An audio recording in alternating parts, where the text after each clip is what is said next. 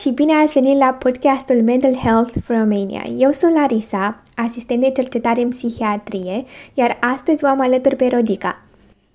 Salutare!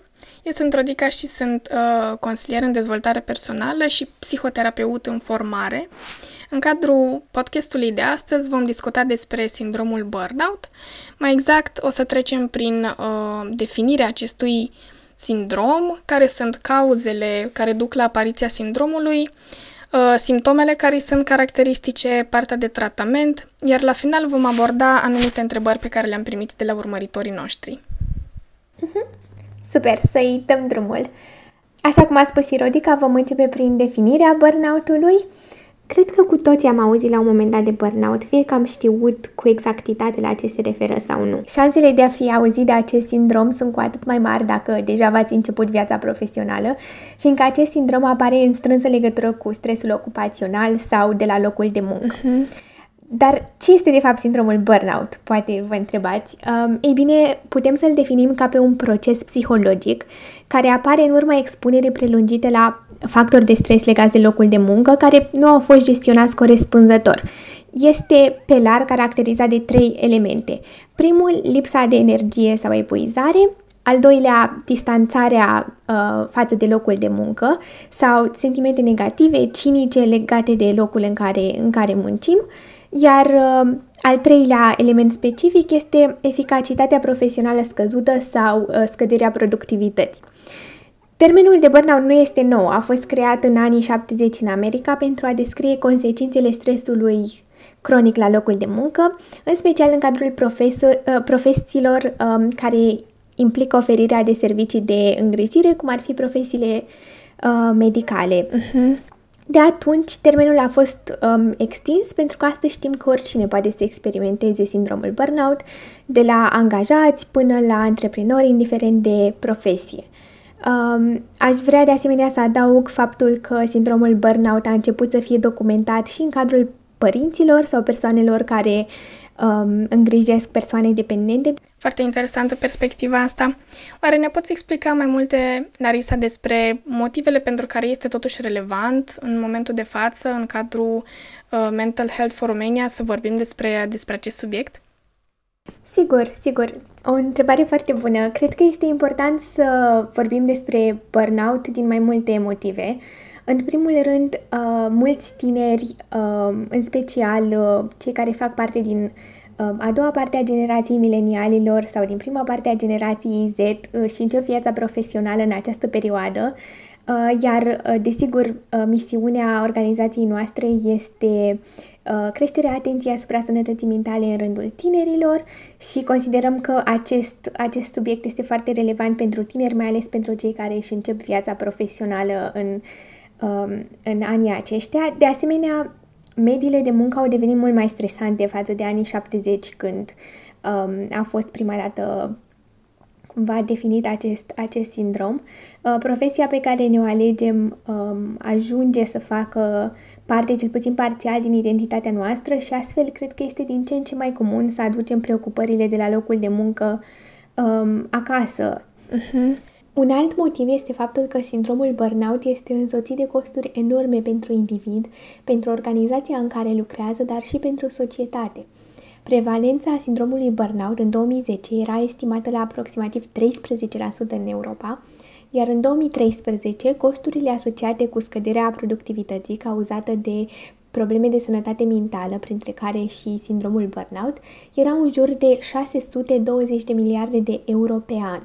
Aceste costuri se referă la scăderea productivității și a gradului de implicare organizațională, la absenteism, demisii și implicit costurile de angajare și training pentru noi angajați. Uh-huh. Deci cred că este relevant să, să-l aducem în discuția, în atenția uh, urmăritorilor noștri. Așa e. Acum, Radica, ai putea să ne spui tu mai multe despre cauzele care determină apariția sindromului burnout?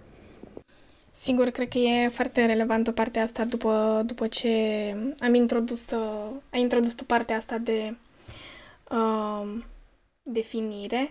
Cred că pentru a răspunde la întrebarea asta sunt importante mai multe aspecte de luat în calcul, mai multe perspective. Uh, De exemplu, dacă ne uităm la ceea ce, ce ne învață mediile de muncă din prezent, vom observa o tendință foarte mare către productivitate și eficiență, fiind cerințele foarte mari către angajați. Aici ne referim la competență, la implicare, la independență, dar și la partea de flexibilitate și accesibilitate până la urmă. Deși putem vedea în jurul nostru o creștere a ideii acesteia de relaxare și de uh, ridicare a nivelului de well-being în, în mediile organizaționale pentru angajați, este în continuare nevoie destul de mare pentru, pentru a implementa practici care să aibă un efect la nivel cultural, în care, cumva, în felul în care oamenii se, se raportează la productivitate și la ideea de relaxare. Uh, putem observa în jurul nostru că suntem încă, obișnu- încă obișnuiți, din punct de vedere social și cultural, cumva, cu felul, cu convingeri de tipul cine face dacă eu nu fac sau trebuie terminate sarcinile pentru a putea fi integrat sau promovat într-un anumit mediu. Trebuie să dovedesc că sunt bun în meseria mea și că pot face multe sarcini. Probabil mulți dintre noi ne-am întâlnit cu astfel de convingeri. Uh, aceste, aceste convingeri, credințe sunt întreținute de stilul de conducere al companiilor de multe ori, dar și de Uh, dar sunt și în același timp convingeri cu care am crescut și pe care le-am integrat în parcursul nostru. Dintre factorii specifici din area profesională, de care menționam anterior, uh-huh. sunt anumiți, anumite elemente care contribuie la apariția fenomenului de burnout. Și aici putem menționa lipsa autonomiei angajaților, ambiguitatea de rol atunci când atribuțiile unui angajat nu sunt suficient de clare și persoana nu știe concret care sunt uh, lucrurile pe care trebuie să le gestioneze și cum să-și gestioneze resursele. Uh, aici intră totodată și managementul bazat pe frică, supraîncărcarea în sarcini, partea de cereri crescute de care menționam și anterior, din partea uh, superiorilor și chiar angajatorilor și scăderea numărului angajaților în anumite medii organizaționale. De asemenea, poate să apară și partea de suport deficitar din partea angajatorilor, uh, salarizare mică și exemplele pot continua din sfera asta de factori care contribuie la declanșarea sau apariția unui, unui fenomen de burnout. În același timp, uh, din ceea ce știm despre burnout, apare, apare ca un dezechilibru între două părți. În primul rând, cererile pe care noi le avem din partea mediului de lucru din partea organizațiilor, oportunitățile și resursele în același timp. Și a doua parte, deci din, din cealaltă sferă, sunt abilitățile și așteptările pe care noi le avem ca angajați în mediile de lucru. Se pare că burnout-ul se formează tocmai în urma unui acest dezechilibru. Uh, în urma cererilor pe care nu reușim să le gestionăm eficient, ajungem cumva la o epuizare emoțională și folosim strategii de coping pentru a evita emoțiile intense respective iar mai apoi ajungem să evităm sarcinile de lucru în sine. Partea aceasta de strategii de coping pe care le folosim poate fi în sine un factor care să favorizeze apariția episoadelor de burnout, dar de asemenea există anumite aspecte individuale care ne fac să, să găsim mai greu resursele pentru a face față stresului și cerințelor ridicate de la lucru. Uh-huh.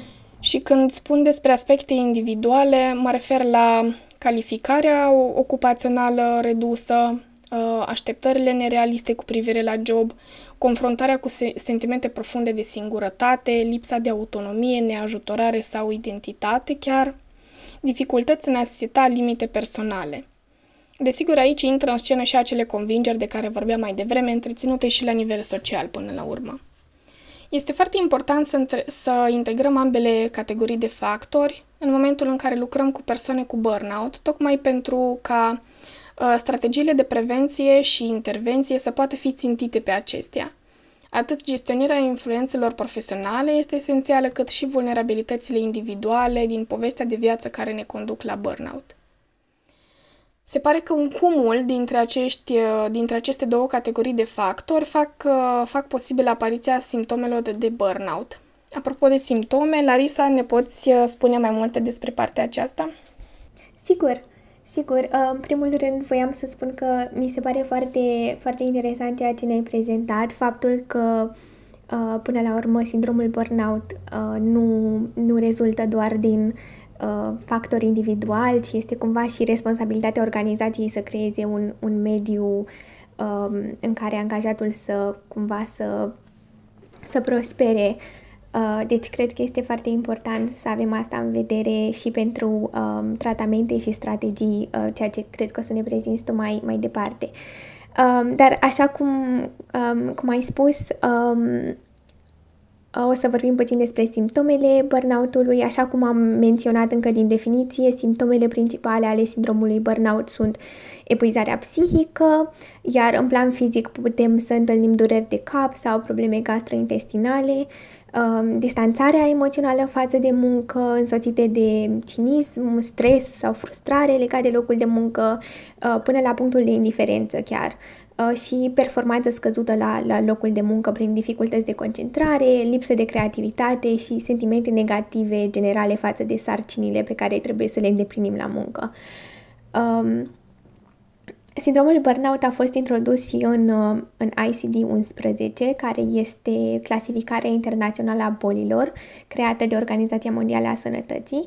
Um, acesta va intra în vigoare din ianuarie 2022 Um, dar considerăm că e bucurător faptul că Organizația Mondială a Sănătății a decis să, să includă sindromul burnout în această clasificare, um, fiindcă în acest mod putem să înțelegem, să identificăm și să tratăm mai eficient acest uh, sindrom, ceea ce este foarte important.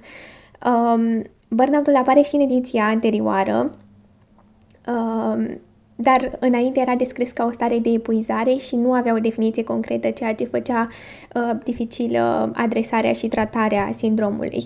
Um, cu toate acestea, aș vrea să, să precizez uh, faptul că Organizația uh, Mondială a Sănătății a clasificat burnout-ul ca, o, uh, ca un fenomen ocupațional și nu ca și o condiție medicală, uh, ceea ce cred că este o, o, o, este o distinție importantă, mai ales atunci când uh, ne gândim la tratament. Uh, Um, de asemenea, cumva uh, ei au um, clarificat faptul că burnout-ul uh, poate să apară um, strict într-un context ocupațional, ceea ce am, um, așa cum am spus și mai devreme, nu este tot timpul adevărat, poate să apară și în afara contextului profesional atunci când vorbim despre părinți sau despre persoane care îngrijesc diversi dependenți, uh, dar într-adevăr burnout-ul prin definiție este un sindrom asociat predominant cu, cu locul de muncă. Um, de asemenea, aș vrea, acum că vorbim despre simptome, aș vrea cumva să să facem și distinția între sindromul burnout și uh, depresie, fiindcă știu că sunt multe persoane care Uh, care îl confundă și până la urmă pe bună dreptate, fiindcă sunt într-adevăr asemănări între cele două, um, cum ar fi epuizarea, starea de spirit negativă și performanța scăzută. Um, cu toate acestea, aspectul care le diferențiază este tocmai faptul că în burnout majoritatea problemelor sunt legate de mediul de muncă, uh, spre deosebire de depresie, unde gândurile și emoțiile negative pot să fie legate de toate aspectele vieții. Um, de asemenea, depresia este asociată cu stimă de sine scăzută, sentimente de neajutorare sau chiar tendințe suicidale, uh, care desigur nu se aplică în cadrul sindromului burnout. Uh, deci cred că putem folosi aceste criterii ca să diferențiem cumva cele două uh, condiții. Um, de asemenea, aș vrea cumva să menționez acum că vorbim de, de simptome și știu că Rodica va adresa asta în mai mult detaliu în minutele următoare, dar aș vrea să punctez faptul că dacă nu putem gestiona aceste sentimente singuri, este foarte important să apelăm la ajutor din partea unui profesionist, tocmai pentru a ne asigura că uh, primim uh, tratamentul adecvat. De asemenea, aș vrea să precizez foarte scurt uh, că o meta-analiză recentă a unor studii longitudinale raportează că sindromul burnout este asociat cu mai multe consecințe negative pe plan psihologic, inclusiv cu simptome de depresie și insomnie. Deci, deși burnout-ul nu este același lucru ca depresia, cele două pot să apară împreună. Um, acum că, că știm ce este, de ce apare și cum se prezintă, Uh, Rodica, ai putea să ne spui tu mai multe despre tratamentele la care putem apela și ce strategii putem să, să folosim împotriva burnout-ului? Sigur. Mulțumim mult, Larisa, pentru clarificarea simptomelor. Tocmai cred că este foarte relevantă și partea aceasta după ce, uh, după ce stabilim cauzele, tocmai pentru că pe asta se clădește mai apoi intervenția uh, terapeutică sau de consiliere. Dacă e să intrăm în partea asta, atunci când vorbim de uh, tratamentul împotriva burnout-ului, e bine să ne referim, așa cum menționam anterior, uh, atât la partea individuală cât și la partea organizațională, astfel încât și intervențiile să fie centrate pe ambele direcții. În ceea ce privește partea organizațională, există elemente care constituie cumva factori protectivi, cu care putem preveni mai exact apariția burnout-ului. Aici ne referim la aspecte precum atmosfera deschisă în care se poate oferi și primi feedback la locul de muncă. Ne referim la investirea și la investirea în partea asta de formare continuă a personalului, programe de formare, programe de educație, evaluări realizate uh, pentru parcursul muncii angajaților, strategii clare și eficiente de lucru. Mediul organizațional poate să constituie un context în care uh, această disproporție între mecanismele de coping și stres să fie cumva echilibrată.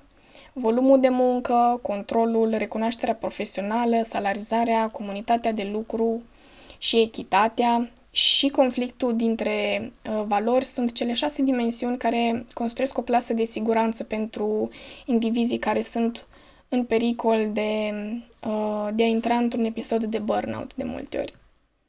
Un punct important atunci când vorbim de prevenție este conștientizarea problemei. Atunci când se văd deja semnale care duc la formarea simptomelor de burnout, e esențial să putem reflecta fiecare în dreptul său asupra strategiilor de coping pe care le adoptăm și asupra convingerilor personale pentru a le putea aborda într-un mod cât mai sănătos, atât cât putem. O igienă sănătoasă a somnului, de exemplu, o dietă echilibrată și practicarea mișcării fizice sunt alte elemente care pot ține burnout-ul deoparte. De asemenea, există factori externi precum uh, grupuri de suport cu colegi de lucru care se confruntă cu probleme similare de multe ori, comunicarea continuă cu superiorii, atât despre sarcinile pe care le avem, cât și despre dificultățile avute, pot constitui de asemenea uh, metode de prevenție pentru simptomele de burnout. Mai este un aspect relevant care trebuie menționat aici, și anume grija de sine sau în engleză, cum este mai mult întâlnit, self-care. Uh, timpul liber, activități de relaxare individuale sau cu cei dragi, investirea timpului în afara orelor de lucru către activități nerelaționate cu jobul, pot reduce de asemenea riscul apariției burnout-ului și sunt foarte importante de menționat și cultivate și important de cultivat ca stil de viață. Uh-huh. Aici intră în scenă și psihoeducația, în special prin partea de conștientizare și monitorizare permanentă a gândurilor și stărilor emoționale și fizice. Asta ca, ca un fel de completare pentru partea de conștientizare a problemei de care pomeneam anterior. Uh, partea asta de psihoeducație ne face să fim atenți la modul în care putem gestiona problemele care apar pe parcurs. Din sfera intervențiilor psihoterapeutice sau de consiliere punctuale, um, avem recunoscute programele bazate pe mindfulness, care ne ajută în, în cadrul acestor probleme, dar și partea de terapie cognitiv-comportamentală, sau CBT, cum o găsim în literatură. Um, aici intrând componente precum managementul timpului, tehnici de relaxare, stabilirea și exersarea de strategii de coping adecvate situației prin care trecem, abilități de comunicare și restructurarea convingerilor. Uh-huh. Desigur, eficiența acestor metode este crescută dacă se apelează și la intervenții în cadrul organizațiilor, prin, de asemenea, psihoeducație, programe de workshop sau uh, tehnici țintite pe grupurile în care lucrăm. Uh-huh. Aș mai dori aici să adaug uh, ceva despre intervențiile care vizează mai mult decât problemele legate de burnout. Am menționat la factori de risc partea de limite deficitare și sentimente de singurătate.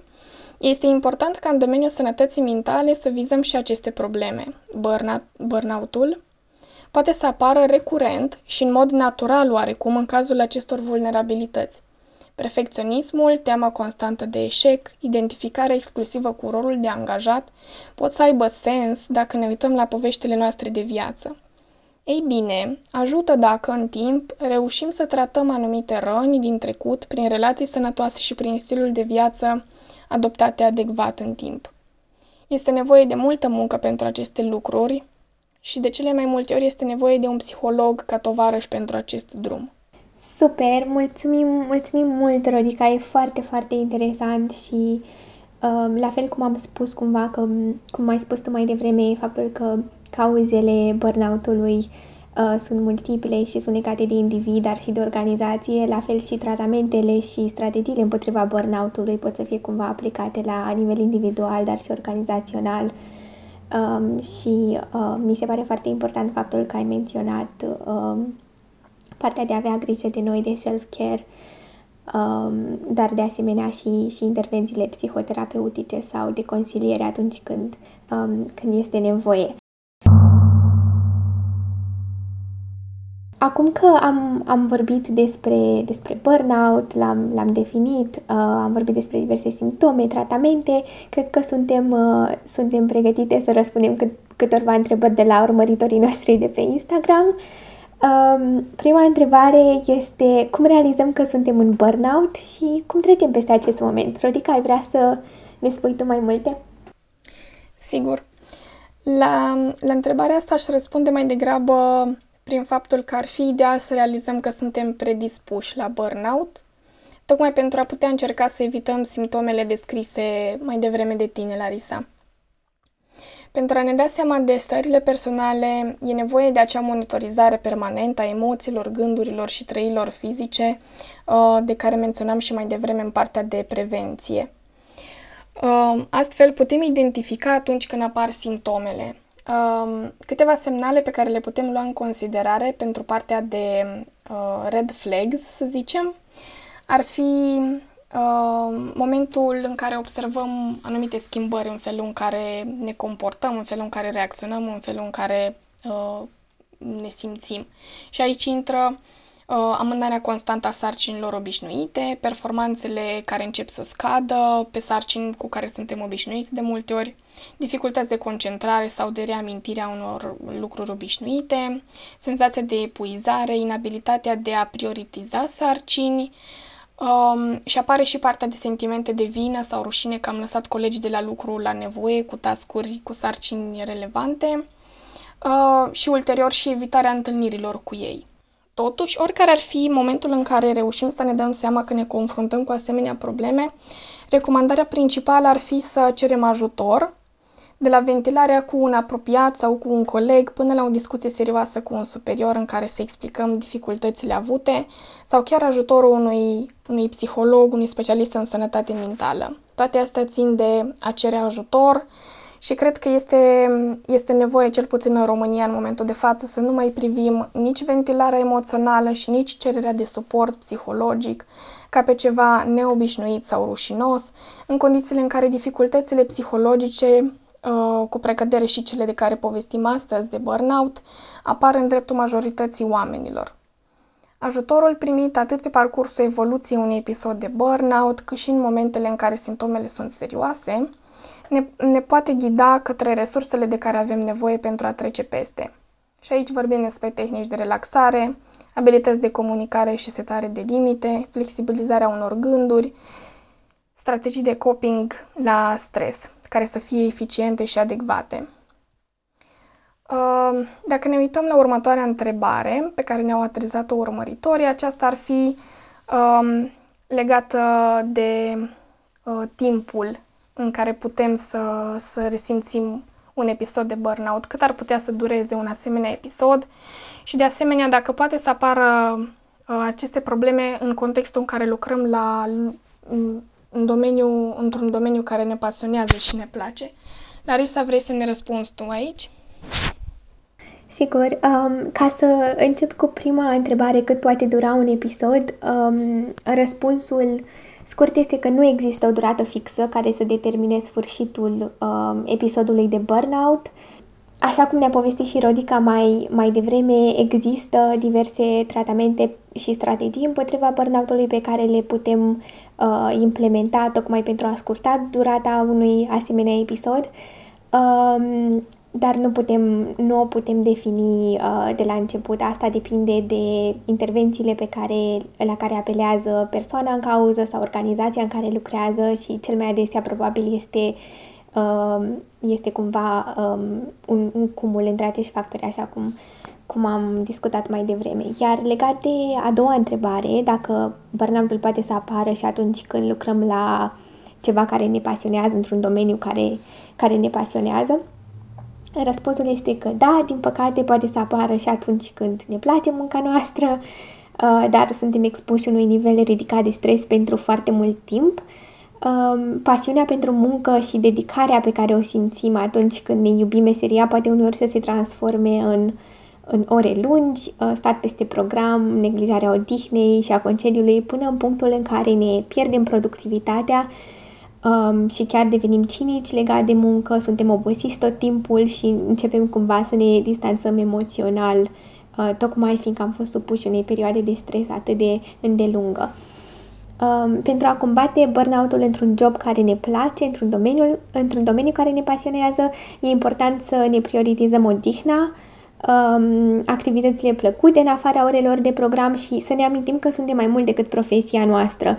Um, și aici, ca să dăm un exemplu, uh, deși desigur asta se aplică oricărei alte profesii sau oricărui alt loc de muncă, dacă lucrați în avocatură, de exemplu, și vă iubiți meseria, amintiți-vă că Uh, sunteți mai mult decât un avocat, poate sunteți părinte, uh, soră, frate, prieten, prietenă, vă place să gătiți, aveți hobby-uri, uh, vă place să faceți drumeții pe munte sau să învățați o limbă străină după program sau vă place să călătoriți. Identitatea voastră este mai mult decât um, a fi angajat, așa cum, cum a menționat și, și Rodica anterior.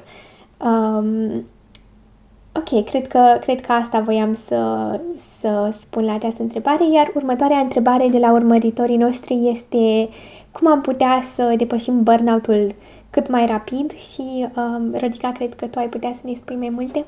Așa cum, a, cum ai spus și tu, Larisa, mai devreme, uh, strategiile ce țin de intervenție psihologică, dar și suportul pe care îl primim de la cei dragi și reglarea unui stil de viață în direcția de a fi mai sănătos, poate reduce într-adevăr durata unui episod de burnout.